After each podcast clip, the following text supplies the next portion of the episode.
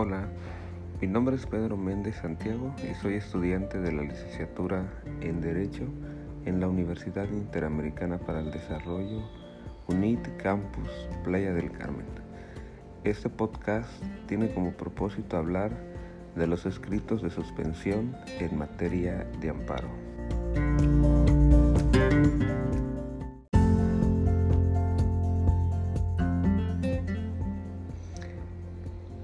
Decía, vamos a hablar de los escritos de suspensión en materia de amparo. La suspensión del acto reclamado es una de las figuras principales del juicio de amparo, pues a través de ésta se posibilita que los derechos del agraviado se mantengan intactos ante una posible afectación o se busca se detenga la violación al derecho que ya inició. La suspensión del acto reclamado puede darse de dos maneras, de oficio o a petición de parte.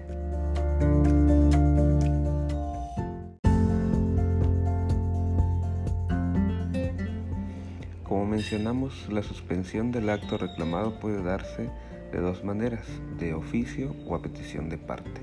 Veamos la suspensión oficiosa. Para la protección de los bienes o derechos más valiosos, el juez de amparo de manera oficiosa decreta la suspensión. Entre estos derechos que mencionamos se encuentra el de la vida, la libertad personal, en caso de incomunicación, deportación, expulsión o destierro, desaparición forzada de personas o alguno de los prohibidos en el artículo 22 constitucional, o tratándose de la incorporación forzosa al ejército, armada o fuerzas aéreas nacionales.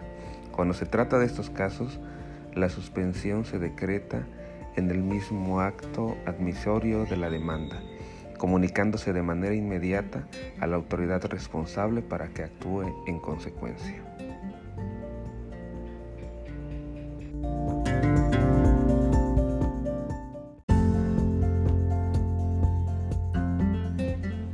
Veamos ahora la suspensión a petición de parte. En cuanto a la procedencia de la suspensión a petición de parte, la ley de amparo determina dos momentos distintos en el que el juez la decreta. El primero de ellos es la suspensión provisional y el segundo se refiere a la suspensión definitiva.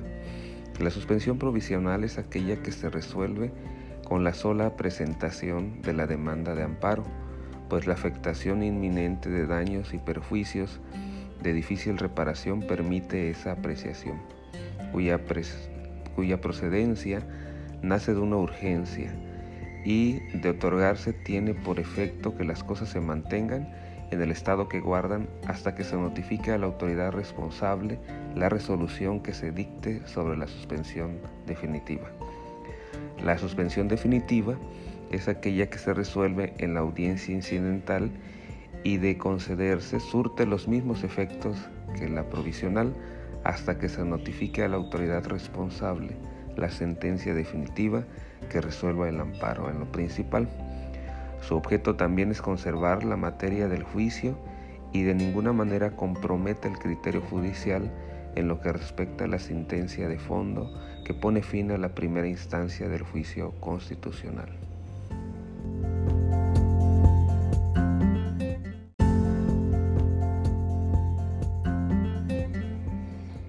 Para finalizar, la suspensión provisional, como su nombre lo indica, surte sus efectos mientras se resuelve sobre la definitiva, una, una, vez celebrada la audiencia incidental.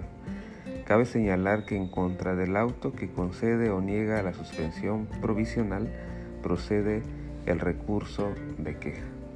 Así también, el recurso que procede en contra de la resolución que concede o niega la suspensión definitiva es el de revisión del cual conoce el Tribunal Colegiado de Circuito.